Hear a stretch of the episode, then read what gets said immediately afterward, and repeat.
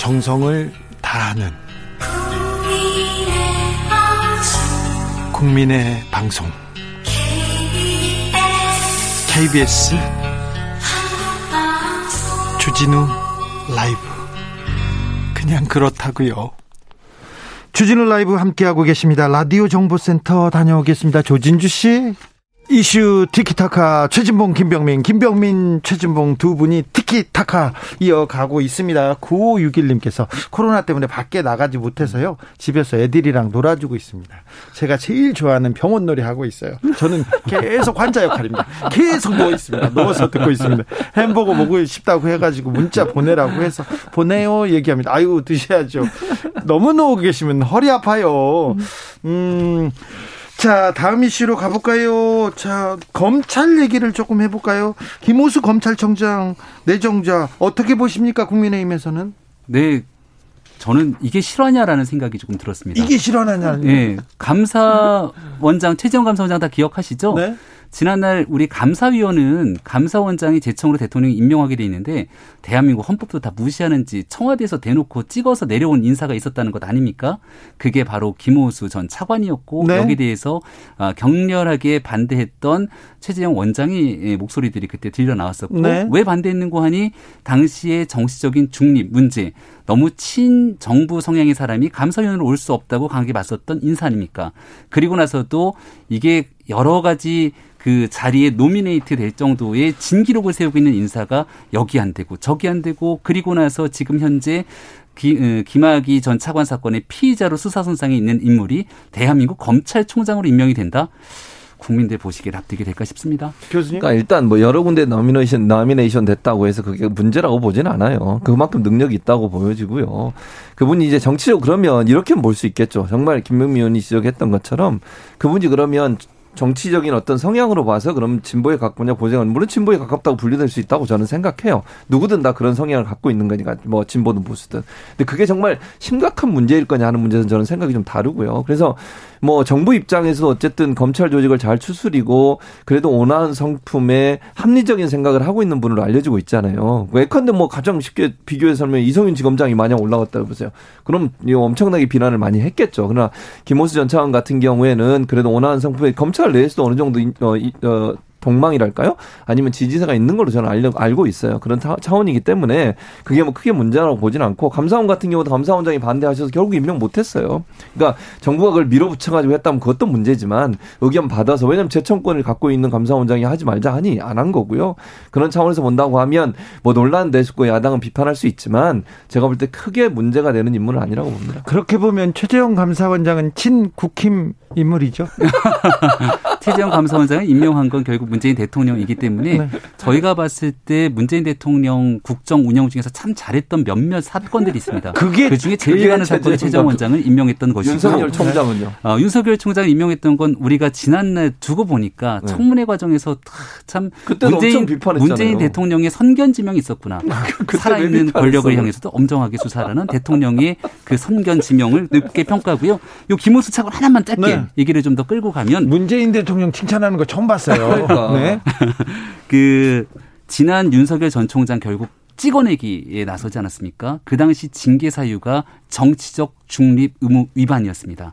그리고 관련된 문제가 있기 때문에 여기에 대해서는 추미애 장관이 나서서 수사지휘권 발동하고 검찰총장으로서 꼼짝마 이렇게 얘기한 거잖아요. 네. 김호수 차관을 그 검찰총장직에 오르게 되면 당시의 징계 사유를 가지고 그대로 김호수 내정자에게 이렇게 연계해 보게 되면 과연 어떠한 상태로 검찰 조직을 끌고 갈 수 있을 것인가 아마 당시 징계에 나섰던 분들이 고심에 고심을 해야 될 겁니다. 그러니까 저는 이렇게 생각해요. 김병미 의원이 아까 윤석열 전 총장 얘기하면서 대통령 칭찬했잖아요. 저도 처음 봤는데 그거 계속 잘해 주시기 바라고요. 그러니까 중요한 건 김호수 지금 총장도 그럴 수도 있어요. 생, 두고 보면 어떻게 될지 모르는 거예요. 예컨대 윤 총장 처음에 윤 전 총장 임명할 때 얼마나 반대를 했습니까? 야당이 진짜 극렬하게 반대했어요. 기수 왜 이렇게 튀어넘느냐 뭐 그러면서 엄청나게 반대했었잖아요. 근데 네. 결국 지금은 윤 전 총장을 너무너무 좋아하시는 것처럼 김호수 총장도 어떻게 행동하실지는 지켜보면 될 것 같습니다.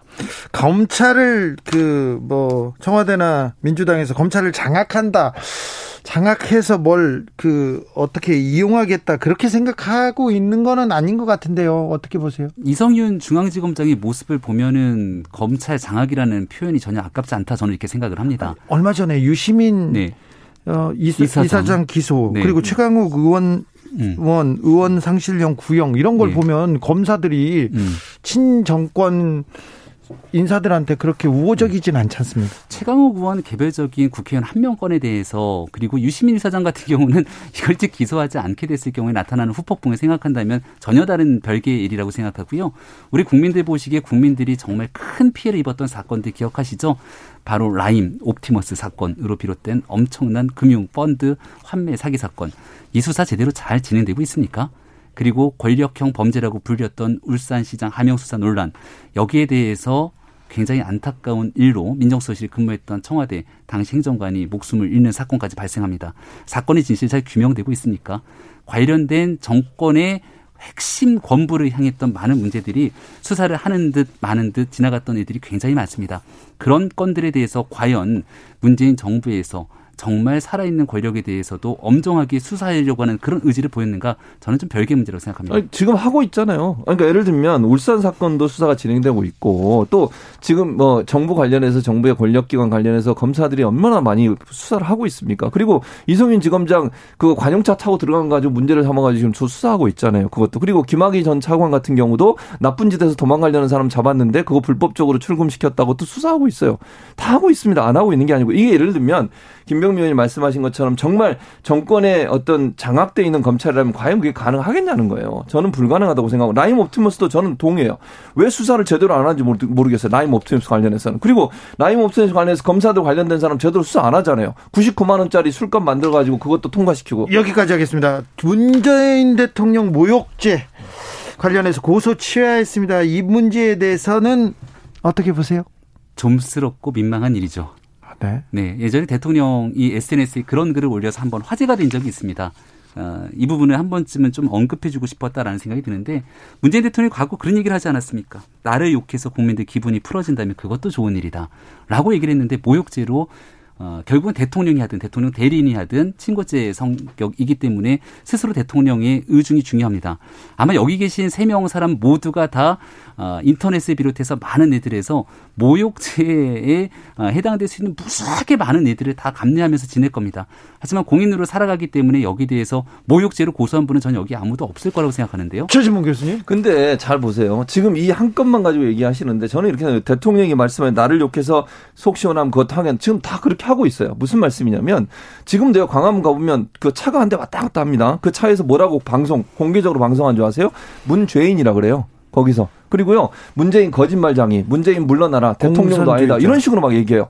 그리고 유튜브에 가보세요. 문재인 대통령에서 정말 입에, 솔직히 입에 담을 수도 없는 말 엄청나게 많이 쏟아냅니다. 그걸 근거도 없는 막 거짓말해요. 허위 조작 정보 내요. 그 다그 그 사람들 고소했습니까? 아니잖아요. 이 사건에 대해서 이분이 정말 뭐 예를 들면 무슨 무슨 개라고 표현하고 친일파라고 대통령을 얘기하고 또 뭐 그림 같은 것도 상당히 좀 좀 그 일반적으로 이렇게 용납될 수 없는 그림을 또 이게 사용하고 이런 것들이 있었어요. 그래서 모욕죄로 고소를 한 건데 물론 이제 저는 취한 게 맞다고 뭐 취하하셨어요.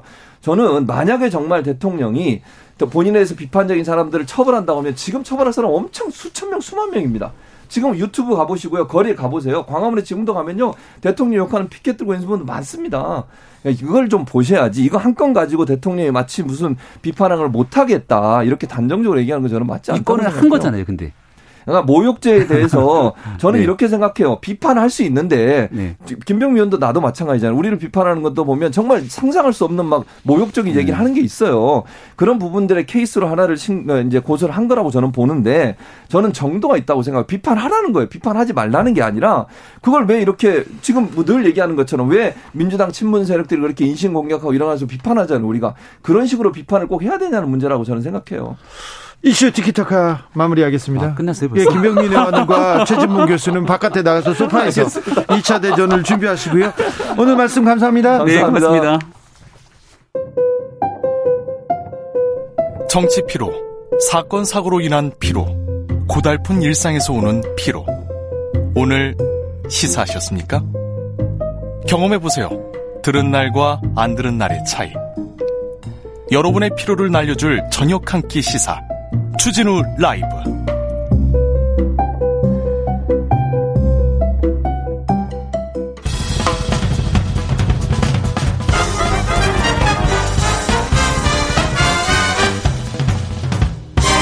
훅 인터뷰 훅 인터뷰 이어가겠습니다. 정민아 하늘이 내려주신 선물 지금의 이별이 너무 아쉽지만 언젠가 다시 만날 것을 알기에 이제 너를 보내주려고 한다. 다시 만날 그날까지 잘 있을게.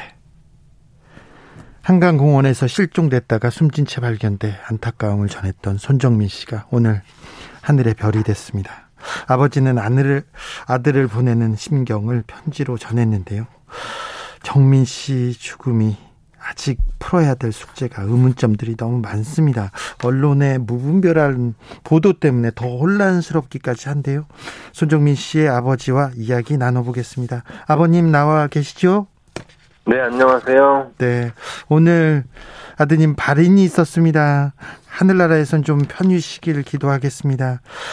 아, 여쭤보기도 죄송합니다. 네. 음, 오늘 어떻게 보내셨는지요? 뭐 지금 아시는 분들 아시는 것처럼 뭐 열흘 넘게 시간들이 뭐 다 후딱후딱 지나갔는데요. 네. 오늘도 정민을 데리고 여기저기 갔다가 마지막 지금 막 집에 들어왔거든요. 예. 정말 들어오자마자 전화를 받은 겁니다. 네. 정민이가 24일, 25일 그 사이에 사라진 뒤에 예. 지금 그 긴 시간을 지나서 드디어 집으로 돌아왔는데 살아 돌아온 게 아니라 6월로 돌아와서 너무 가슴이 아픕니다. 네. 사건이 있었던 당일로 좀 돌아보 가보겠습니다. 좀 고통스럽지만 조금 복귀해 보겠습니다. 네. 아, 정민 씨가 집을 나선 게 지난달 24일 11시쯤이었지요? 네, 맞습니다. 집에서 뭐라고 하고 나갔습니까? 저는 얼굴을 못 보고 방에 있었는데 뭐 나가 다녀오겠습니다 하는 말을 듣고 끝이었거든요. 네. 그러고 전 잠이 들었고 네. 아내는 1시 반 정도까지 카톡으로 메신저 하면서 뭐 술 많이 먹지 마, 많이 안 먹고 있어, 그만 먹을게, 생각보다 사람들이 많아요. 이런 메신저를 했다고 합니다. 아, 그때 새벽까지는 문자를 했군요. 네, 1시 반이 마지막인 걸로 알고 있습니다. 음, 아드님께서 평소에 그 좀 저녁에 늦게 나가고 술을 먹거나 그렇게 그런 일이 좀 있었습니까? 일반적인 대학생에서 뭐 크게 벗어나는 일은 없었는데 네. 아무래도 코로나 이후로는 매출이 힘들어지니까 네. 낮에는 집에 있다가 뭐 밤에 친구 집에 간다든지 네. 얘기하고 나가서 아예 그 친구 집에서 놀고 오는 적은 있어도 네. 뭐 소식이 없어졌던 적은 없죠. 아 그래요? 술 먹고 네. 뭐 어디서 잠들다거나 술 먹고 연락이 안 된다던가 그런 적은 별로 없었습니까? 그러니까 신입생 때 술 많이 먹으면 뭐 지하철 잠이 들어 종점까지 간 거. 예. 아니면 친구들이 뭐 정민이를 좀 많이 취했으니까 데려가는 게 좋겠다. 네. 그런 적 한두 번은 있어도 뭐 이렇게 사람을 고생시켜서 하루 이틀 없거나 이런 적은 절대로 없었죠. 네. 어, 그날 그 아드님이 새벽에서 한강 공원에서 이렇게 친구와 술을 먹고 거기까지 연락이 됐어요. 그 다음에 정민 씨 소식을 접한 게 어떤 이야기였습니까? 그 그날 25일 새벽이겠죠? 예. 아내가 저보고 가차를 깨우더니 갑자기 정민이가 없었을 때 빨리 찾아봐. 그게 몇 시쯤이었습니까? 아마 5시 반 전후일 거예요. 예. 시계고 보고 저는 시간을 당연히 저처럼 시간을 특정하지 못하는 게 맞을 것 같은데 네. 5시 반 전후에 헐레버떡 나가면 그 지금 문제 이 반포나도모가 거쳐서 한강으로 나가니까 네. 저는 그렇게 나갔고 아내는 아내대름대로 뭐 준비해서 찾고 그렇게 25일 시작됐습니다. 네. 그리고는요. 그리고 제가 나가는 길에 반포나도목 뭐 바로 앞에서 어떤 그 남학생 같은 애가 오길래 정민인 줄 알았거든요. 네. 어, 생각보다 빨리 찾았네라고 했는데 가까이서 보니까 정민이가 아니었어요. 네. 근데 표정도 좀 어설프고 술 먹은 술도 먹은 것 같고 좀 이상한 애가 있어서. 네.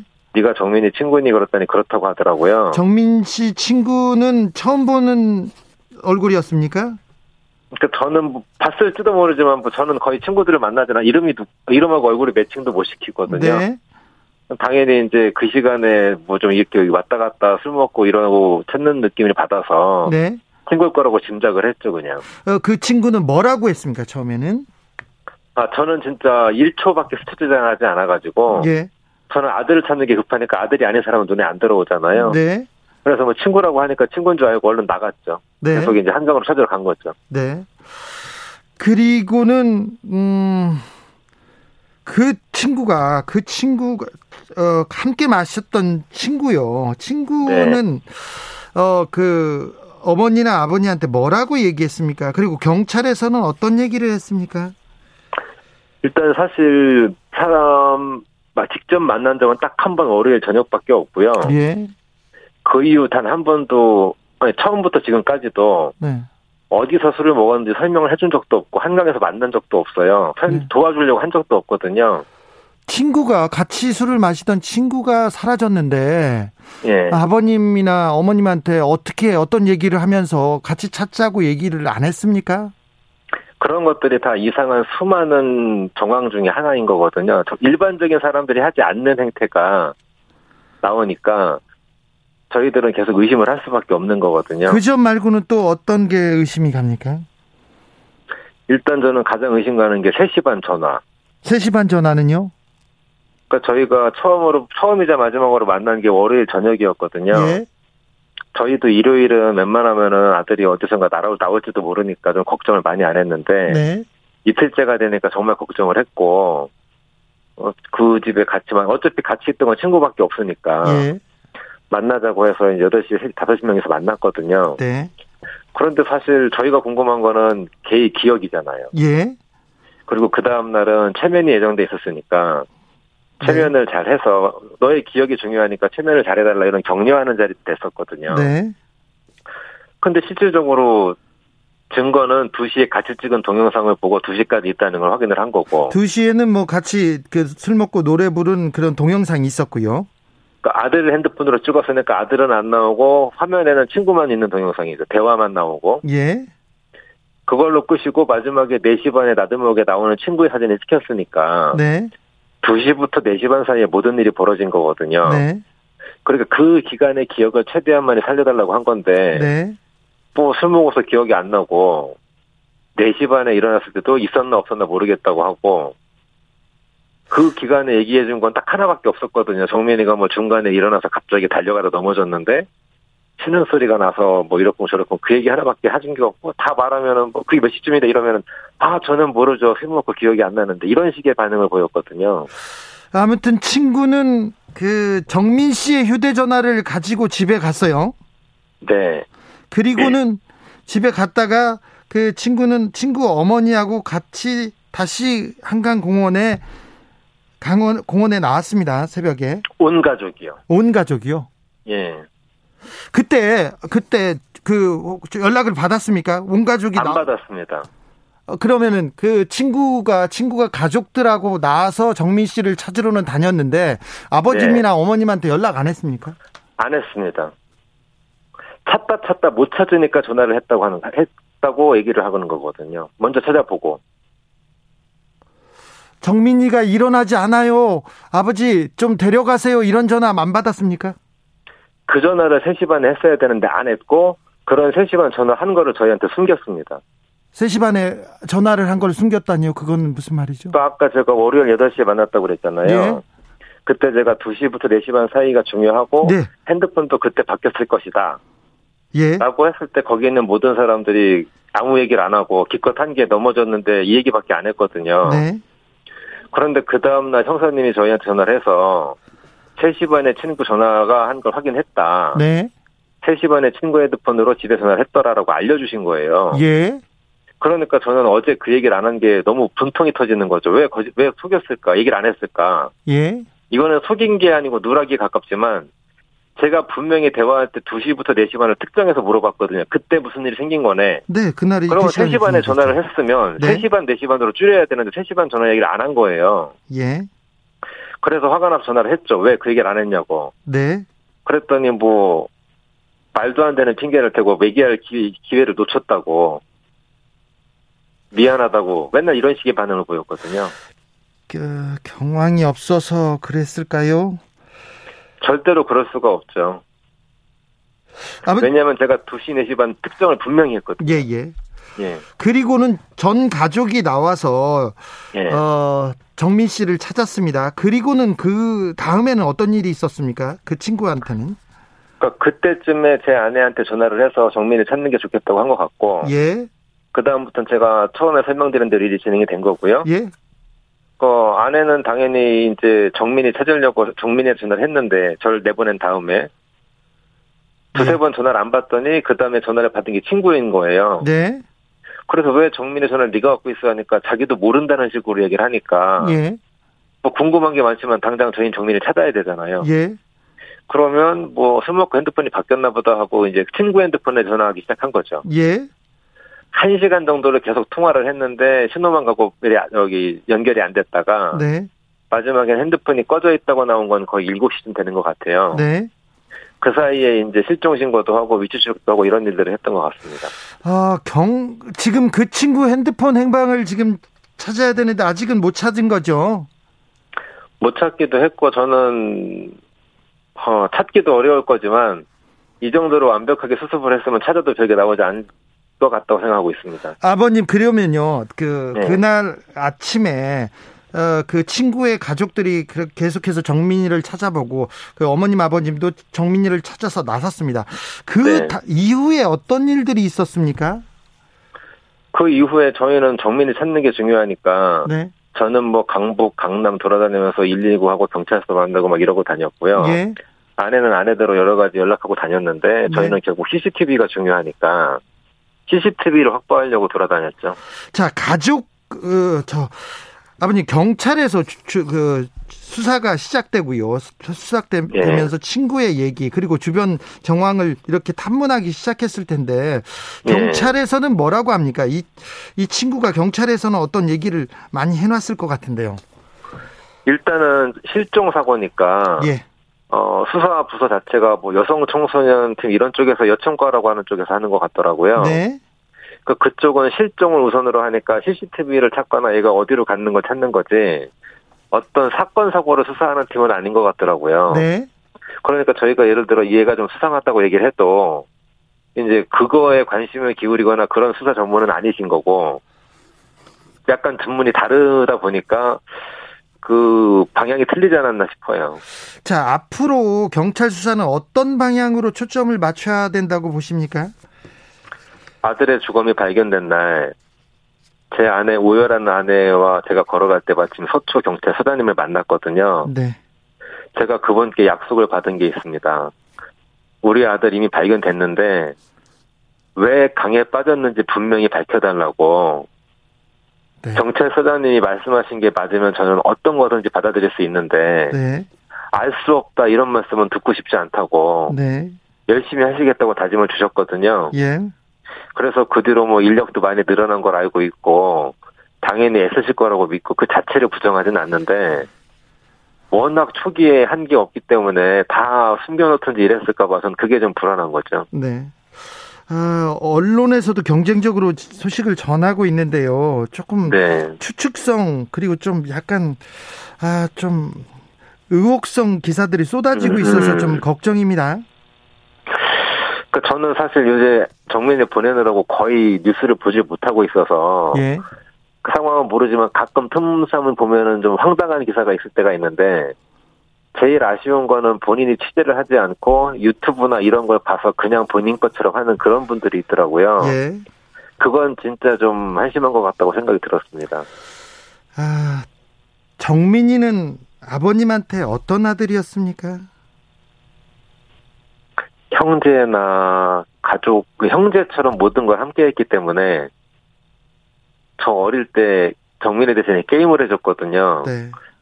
아시겠지만 게임을 레벨업 하려면 시간 투자를 해야 되는데 아들 게임을 하면 잘하려고 하는데 레벨이 낮으니까 너는 공부해 내가 레벨업 해줄게 이랬거든요. 아, 네. 그렇게 게임도 같이 해주고 여행도 같이 가고 성장하는 모든 걸 공유했기 때문에 지금 이렇게 친하게 유지가 되고 이모티콘은 보셨잖아요. 네. 이 나이에 그런 걸 할 수 있는 게 많지 않다는 얘기는 그동안에 충분히 공유가 가능한 거기 때문에 너무 생활을 같이 해서 더 그게 괴롭습니다. 네. 정민이가 경기고등학교 1학년 때 제가 경기고 1학년들 상대로 제가 강의 특강에 나갔던 적이 있어요. 네, 들은 것 같습니다. 네, 그래서 아 정말 남일 같지가 않고요. 그 고통이 얼, 얼마나 크신지 제가 헤아리기 어렵습니다. 상상할 수 없는 고통인 것 같은데요. 음, 국민들도 모두 정민이가 어떤 네. 어떻게 어떤 일이 있었는지 진실을 밝혀달라고 30만 명 이상이 청와대 국민 청원도 하면서 어, 안타까워하고 있습니다. 마지막으로 국민들한테 마지막으로 한마디 부탁드리겠습니다. 그런 성원이 없었더라면 여기까지 오지도 못했을 거라 너무 감사드리고 음. 일면식도 없는데 장례식장에 와주신 분 심지어 오늘 장지까지 와주신 분들이 있어서 이렇게 좋은 분들이 많은데 어 정말 저는 그 어떻게 감사를 다 드릴 수가 없을 것 같고요. 정말 여러 가지로 감사드립니다. 네. 다만 현실은 하나 안 박혀 있기 때문에 어차피 아들은 죽었고요. 네. 딱 하나 아들이 어떻게 한강에 들어갔는지 3시 반과 4시 반 사이에 무슨 일이 있었는지만 알면은 정말 좋을 것 같습니다. 네. 왜 죽어야 했는지, 왜 죽었는지 알아야 가슴에라도 묻을 거 아니에요. 그죠? 맞습니다. 네, 네. 아무튼 그 사건의 진실이 밝혀질 때까지 저도 옆에 서고 돕겠습니다. 아무튼 어려운 날인데 이런 날 인터뷰에 응해 주셔서 감사합니다. 감사합니다. 예, 힘내 주십시오. 지금까지 손정민 씨 아버지 소년 씨였습니다. 주진우 라이브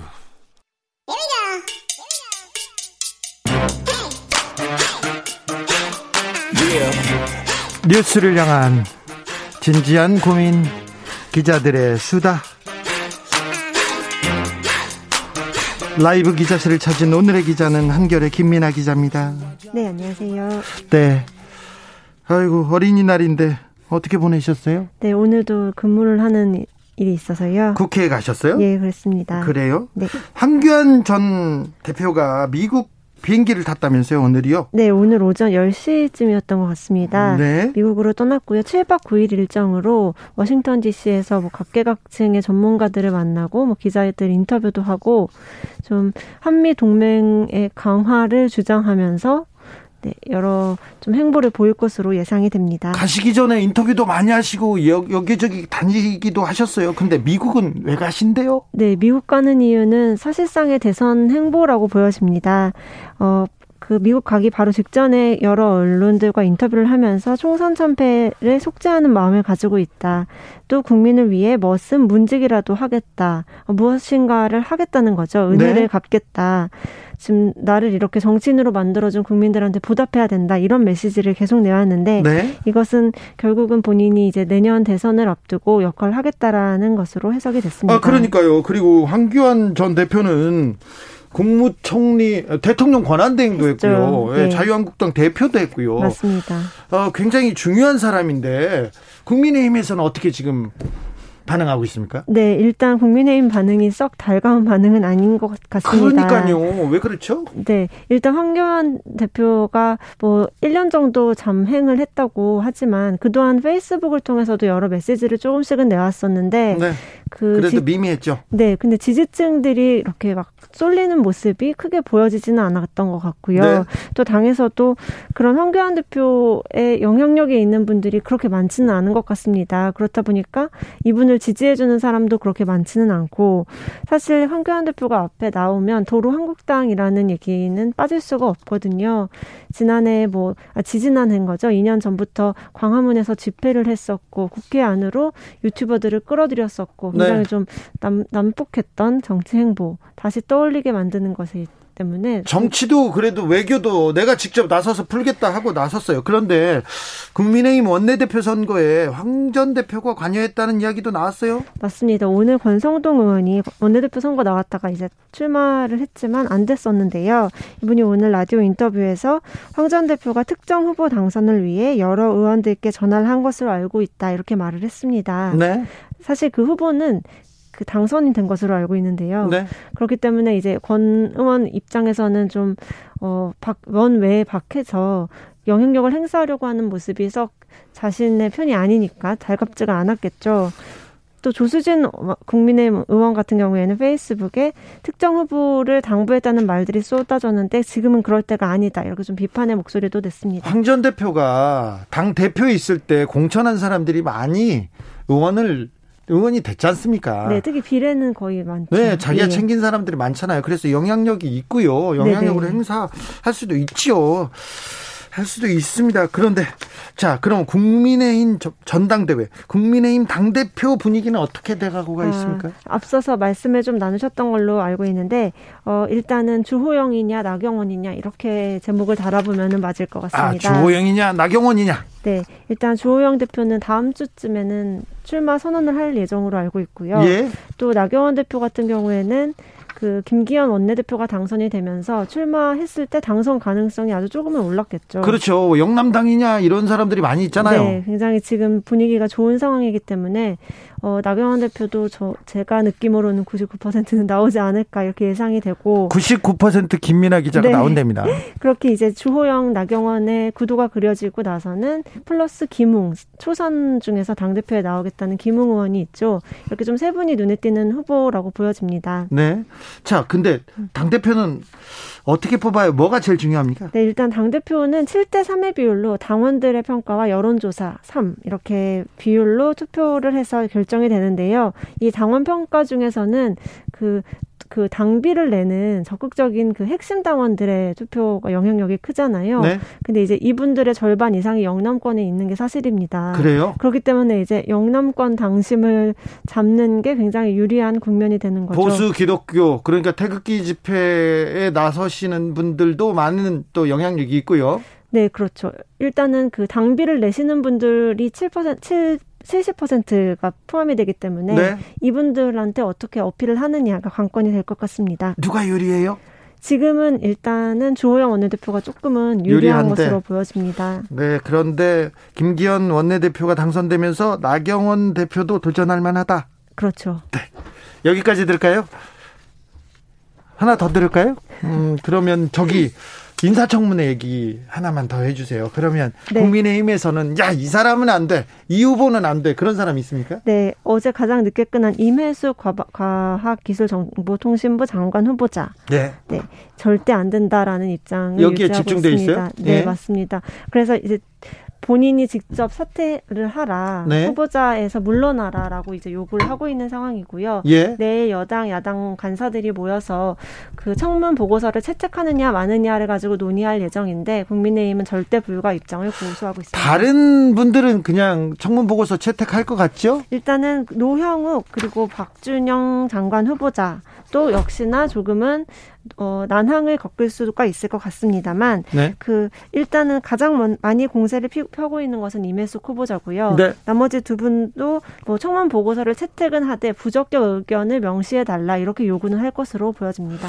중요한 거는 국무총리 후보자 김부겸 후보자의 어, 그 인사청문회일 텐데요. 네, 어떻게 맞습니다. 평가합니까? 일단 내일부터 이틀 동안 김부겸 청, 국무총리 후보자 인사청문회가 열리는데요.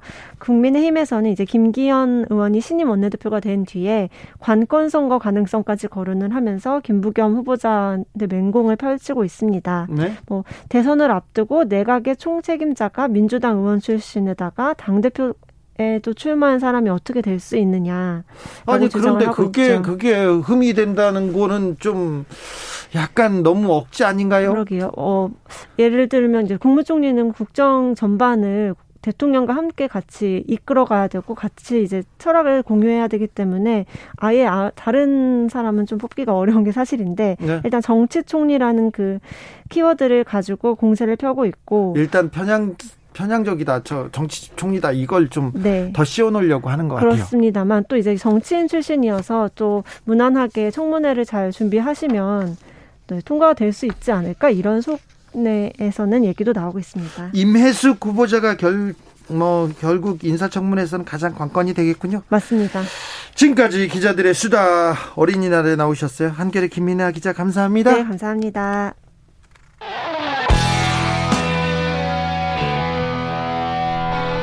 스치기만 해도 똑똑해진다. 드라이브 스루 시사 주진우 라이브.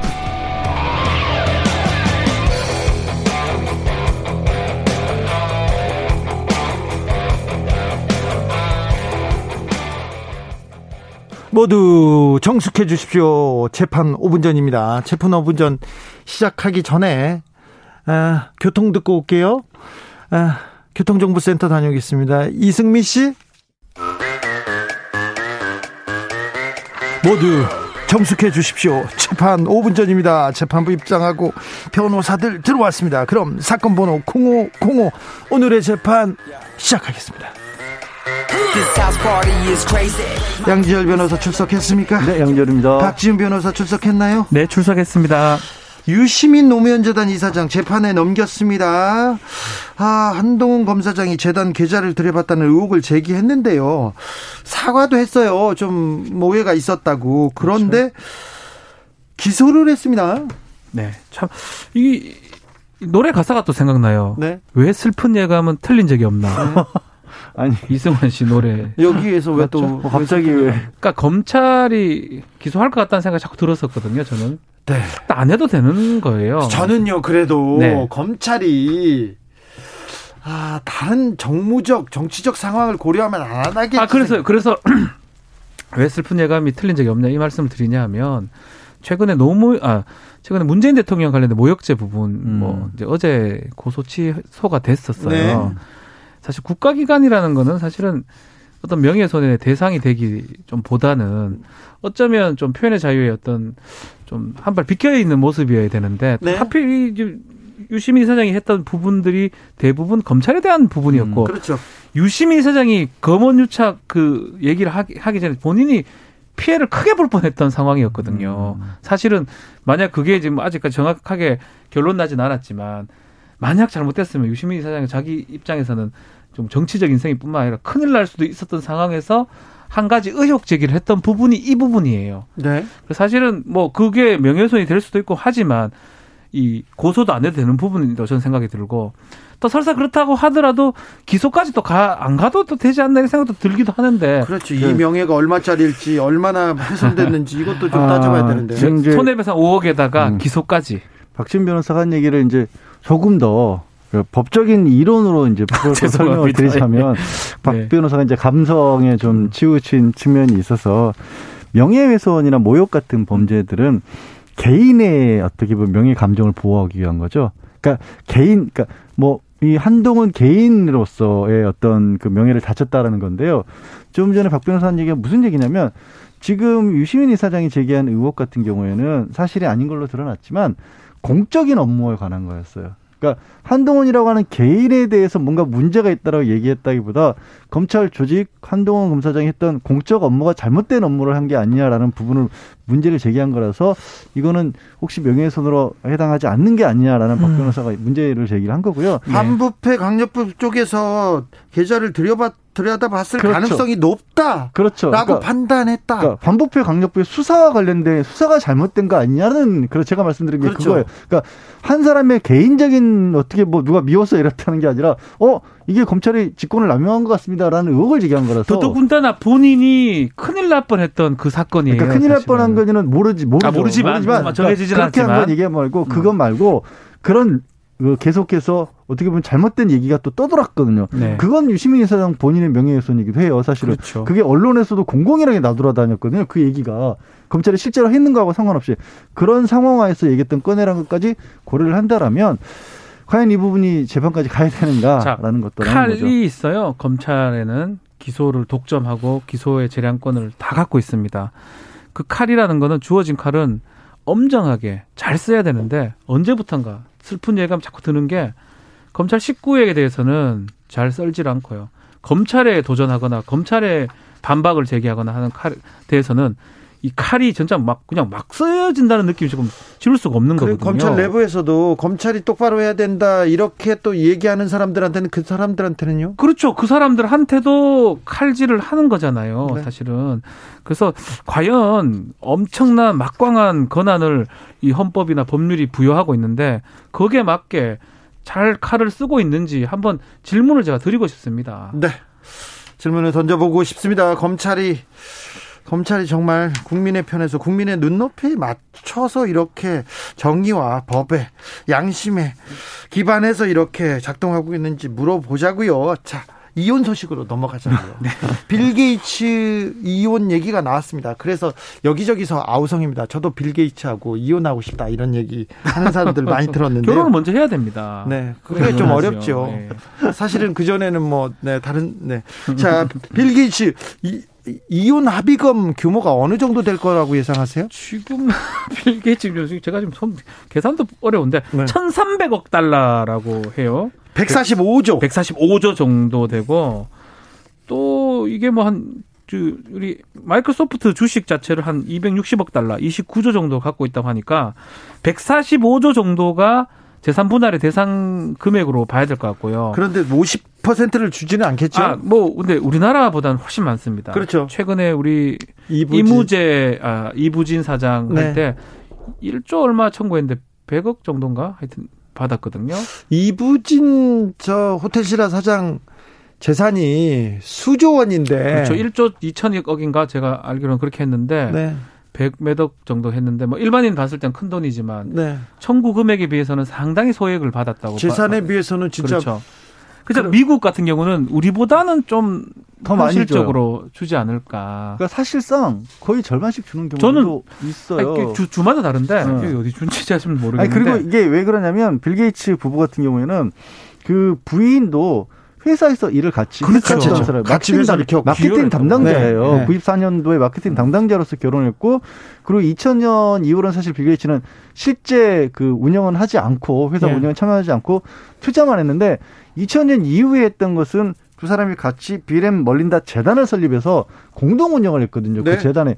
그러면 그 재단에 들어간 재산들 관리했던 맞아요. 부분들은 우리나라 기준으로 봐도 사실상 동업이었던 거예요. 그래서 그래서 이게, 이게, 굉장히 커질 수 있다는 이게 거예요. 주가 제가 정확하게 어디 어디 주소를 두고 있는지 혼인 생활지가 어딘지 정확히 알 수는 없지만 캘리포니아의 주법에 따르면 네. 거의 제가 반반으로 알고 어, 있거든요. 어, 거기는 무조건 반이에요. 캘리포니아는 완전히 어떻게 돼 있냐면 파탄주의고요. 네. 누가 원하면 거의 됩니다. 별거가 길어지면. 근데 재산 절반 대신 반이에요 무조건. 네. 그러니까 이혼은 쉽게 시켜주지만 그만큼 책임을 엄청 부과하는 주가 캘리포니아 주인데 네. 만약 캘리 뭐 주마다 법이 다 다르니까요 미국은. 네. 캘리포니아 주법대로라면 정말 많은 수 재계 순위가 제가 알기로는 빌 게이츠가 한 4등인가 이런데. 재계 순위가 아니라 개인 재산 순위 아 개인 아 재계 재산 개인 재산 순위 4등이 그런데 순위가 많이 바뀌고 이 여, 이름 뭐죠? 이, 여, 이 여사 멀린다. 멀린다 에서도 아마 순위가 꽤 올라가지 않을까. 70조든 60조든 엄청 많이 받습니다. 네티나무님께서 전 빌게이츠 이혼보다요. 최태원 노소영 이혼 더 궁금합니다. 얼마 전에 최태원 회장이 직접 재판정에 출두했다면서요. 어제 아, 어제입니다. 어제. 한 가지만 지금 네. 빌게이츠 이혼 걸려서 한 가지만 말씀을 드릴 게. 사실 이게 화제가 되는 이유 중에 하나가 이게 다른 언론에서 기사를 이걸 안 달아서 말씀드렸는데 예. 박 변호사 좀 전에 얘기한 캘리포니아와 같이 50% 나누는 그런 법 때문에 미국은 또 하나 상대적으로 인정하고 있는 게 프리너비라 그래서 음. 결혼할 때 우리가 미리 이혼하면 얼마 주겠다를 미리 정해놓습니다. 트럼프 대통령이 그런 걸잘 쓴다는, 네, 그걸 많이, 거 아니에요. 왜냐하면 트럼프 계약서. 대통령도 한번 크게 크게 어떻게 보면 음. 되었거든요. 근데 그것도 안 했기 때문에 빌 게이츠는 지금 논란이 되고 있는 거예요. 오래 살았잖아요. 없었으니까. 그리고 저는 이 두 사람은 협의로 갈 거예요 아마. 아, 이미 계약서를 써놓고 이혼했다는 거 아니에요? 그렇죠. 그렇기 그러니까 때문에 지분 적절히 잘 했겠죠. 근데 그런 했겠죠. 게 없는 우리나라가 그런 게 없는 우리나라에서 네. 그런 게 기간이라고 무조건 따지지도 음. 않고 네. 프리너비라고 해서 음. 합의할 때 이 금액을 나누는 것을 정해놓은 것도 안 되는 SK가 이제 문제가 사실 되는데. 큰 사건이죠. 자 SK 재판으로 가보자고요. 어, 차피 빌게이츠하고 이혼 못합니다. 꿈 깨시고요. 가볼까요? 원래 이혼 조정 신청을 했는데 네. 조정은 뭐냐면 이혼은 하되 금전이나 이런 부분들 정리하자라고 신청을 넣었는데 조정 결렬됐고요. 네. 지금 재판이 진행 중입니다. 네. 네 번에 걸친 변론 길이 열렸는데 비공개가 되 고 있기 때문에 뭐 내용은 정확하게 알 수는 없는데 이 이번에 어제입니다. 어제 재판에 최태원 회장이 직접 참여를 했습니다. 네. 사실 변론기일에는 뭐 조정기일은 당사자 참여하는 경우 꽤 많지만 변론기일은 대리인들이 참석합니다. 안 나가잖아요. 나가서 그 보는 걸 싫어하거든요. 네. 제가 이혼 사건 하면서 변론기일에 당사자가 나오는 거의 건 없어요. 거의 없습니다. 네. 근데 참석을 해서 한 40분간 변론기일에서 문답도 했다고 하는 거 봤을 때는 뭔가 하여튼 좀 의미를 둔 어떤 참석이 아니었냐. 근데 내용은 좀 알 수는 없습니다. 네. 쟁점 같은 거 특히 뭐 재산 어떤 이루어진 부분하고 어느 정도 생각이 있느냐 이런 것들이 좀 오갔지 않을까 생각이 듭니다. 그러니까 가장 이제 오갔을 것의 핵심 내용으로 추측이 되는 건 이거일 수밖에 없어요. 뭐냐면 보통 재계에서 이혼을 해도 이혼했을 때 그 재산 분할이 얼마 크게 안 되는 이유는 본인들이 가진 재산이라기보다 네. 아니 우리 아버지로부터 물려받은 거고 사실 결혼 덕분에 만들어진 재산이 아니다라고 대부분 인정이 되잖아요. 네. 예를 들어서 이재용 부회장 같은 경우 딱 그렇잖아요. 네. 이분 이미 한 상태긴 하지만 이분인 지금 호텔신라 사장 같은 경우도 그거 우리 부부가 공동으로 만들어진 재산이 아니야 이렇게 됐는데 최태원 회장은 문제는 결혼 이후에 확 커졌어요 회사가. 재산이. 거기다가 노소영 관장은 이거 우리 아버지가 다 키워줬어요. 그렇죠. 그렇게 얘기를 하니까 노태우 전 대통령이 그거를 만약에 인정하게 되면 이게 되게 되게 뭐 황당한 일인 거예요. 황당한 일인 저는 거예요. 저는 변론은 하지만 결국은 조정으로 갈 것 같아요. 그렇죠. 조정 가겠죠. 우리가 다 알 거예요. 선경이었어요. 예? 디스켓 만들던 회사였어요. 네. 그러다가 뭐 디스켓이라 하는 게 뭐, 뭡니까? 교복 같은 거 만들고 그러다가 SK가 되면서 그때 이제 이동통신사업부 따면서 커졌는데 그 당시에 노태우 정권이었었거든요. 이동통신도 그랬지만 그 전에 또 네. 뭐 여러 가지 사업과 관련해서 유공이라고 유공이죠. 정유 정유 정유, 정유, 예. 한국 성유공사를 가져갔었으니까 그렇죠. 그게 컸죠. 그, 그 등등을 분명히 얘기를 할 거고요. 그것 때문에 기여도가 꽤 높다라고 노선 관장 얘기할 가능성이 높습니다. 자 여기서 질문이 있습니다. 복권 당첨금도 재산 분할에 포함되는가요? 당첨되고 얼마나 살았느냐에 따라 달라집니다. 아, 그래요? 예, 당첨되고 아 이렇게 얘기를 해야 되나? 이혼을 바로 하시면 분할 대상이 되기 어렵습니다. 그래요? 이게 공동 재산이 아니라도 단독 재산이라도 기여가 있어야 돼요. 기여? 근데 복권 로또 당첨되는데 뭐 기여할 게 없어요. 뭐, 뭐 옆에서 뭐 내줘 내줘 예? 했어요. 내가 내줘요. 네. 내줘 그 간데 뭐그 내줘했어 내가 천, 원, 천 원씩 줬다. 예? 아니 복권 잘 사라고 응원해 줬어요. 만약에 그냥 아주 극단적인 예로 마킹을 내가 해줬다 네. 배우자가 뭐 그러면 기여도가 있다고 볼 수도 있는데 전혀 아니 혼자 가서 500원 천 원 주고 한 거거든요. 아니 응원 기도 왜 기여 왜 안 쳐주는 거예요? 그래서 법에서는. 이 법안에 법원에서는 이 복권 재산 분할 대상이 안 되는 게 원칙으로 되어 있습니다. 자, 빌 게이츠 부부는 워싱턴주 시애틀 관할 법원에서 이혼 신청을 그러네요. 했다고 합니다. 네. 네. 아마 좀 다를 거예요. 네. 네. 실리콘밸리가 그 동네에 있으니까요. 네. 0290님께서 이재용 상속세 걱정이나 빌 게이츠 이혼 후 재산 분할 걱정이나 그거 그만 하이소 얘기합니다. 알겠습니다. 저 이거 짧게라도 꼭 하고 싶습니다. 대한 변협에서 변호사 시험 합격자 중에 200명만 연수 신청을 선정한대요. 이거 이거 로스쿨 학생들 나 변호사 돼야 되는데 이거 공정과 정의의 심각한 문제 아닙니까? 지금 분노해야 할 예, 문제 예, 아닙니까? 저도 이제 이제 이미 대한변협 미사를 하다가 지금 이제 하지 않고 있습니다. 요거는 좀 이게 만약 연수를 못하면 변호사를 할 수가 없어요. 6개월 동 연수 필요하거든요. 변호사 그러니까요. 법상에.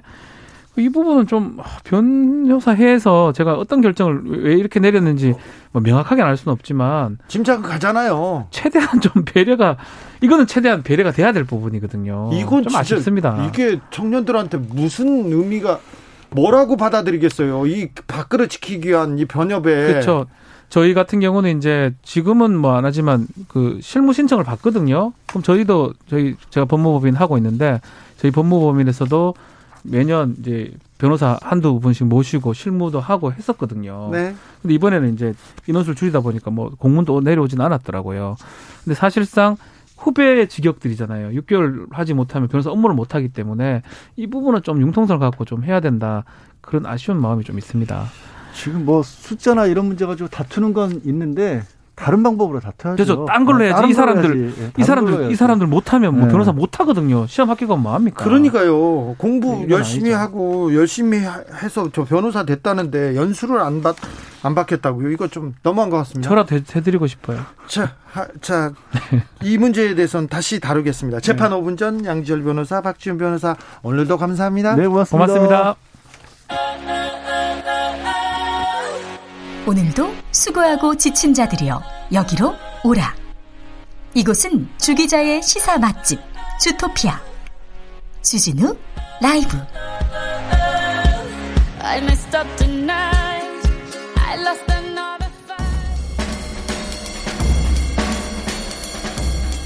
느낌 가는 대로 그냥 고른 뉴스 여의도 주필 유튜브는 리뷰 컨텐츠 나오는데 TV 틀면 냄비만 나와요. 미디어 오늘 기사입니다. 초등학생이 뉴스에 대해서 이렇게 몇 가지 설문조사를 했는데요. 뉴스는 어렵다, 재미없다, 지루하다, 설명충, 딱딱, 요런 얘기를 했습니다. 그래서, 어, 유튜브 유튜브가 재밌다고 이렇게 얘기를 합니다. 유튜브 유튜브가 그런데 요새 초등학생들 어린이한테 가장 관심이 가는 이슈는요 코로나19래요. 왜 그러냐면요. 황서인 학생이 이런 말을 했습니다. 전파가 잘 되니까요. 내가 걸리면 내 부모님까지 걸릴 거 아니에요. 그렇기 때문에 내가 걸리면 다 죽을 것 같고 병원비도 어마어마하게 들 것 같아서 신경을 쓰고 있었어요. 이렇게 얘기합니다. 그 다음에 어린이들이 관심 가는 뉴스는 날씨고요.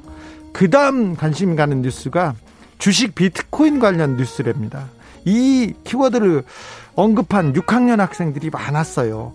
학폭에 대해서 언급한 학생도 있었고요. 환경오염 막자 이렇게 관심을 가진 학생들도 있었다고 합니다. 아, 참.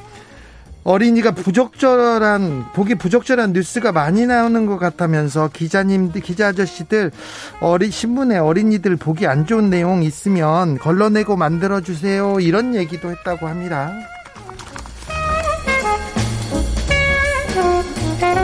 하동 군민 50만 명이 이지용 사면 청원 알고 보니 명의 도용 KBS 기사인데요.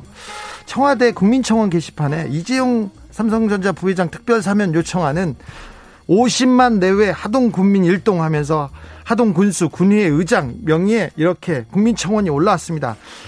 자, 이 부회장 사면은 하동 군민의 수건이다 이렇게 얘기했는데 명의 도용한 거래요. 그래서 그 군수님이랑 군의회 의장님들한테 지금 사과라고 빗발치고 있어요. 50만 어, 명 내외의 사동 군민이 이렇게 일어나서 국민청원을 했다고 하는데 하동시의 하동의 실제 인구는요 4만 4천 명입니다. 4만 4천 명이 50만 명 어떻게 이건 좀 심하잖아요. 너무했잖아요. 더 클래식의 마법의 성 들으면서 어린이날 주진우 라이브 여기서 마무리하겠습니다.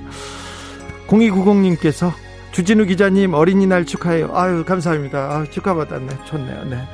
어린이들도 축하합니다. 4588님은 60세도 못 살던 시대에는 18세까지 어린이였지만 100세 시대는 30세까지 어린이라고 아들이 우기네요. 햄버거를 먹고 싶은가 봐요. 아, 네, 이거. 어, 우길만 합니다. 저는 50까지는 우기려고 생각합니다. 자, 저는 내일 오후 5시 5분에 돌아오겠습니다. 지금까지 주진우였습니다.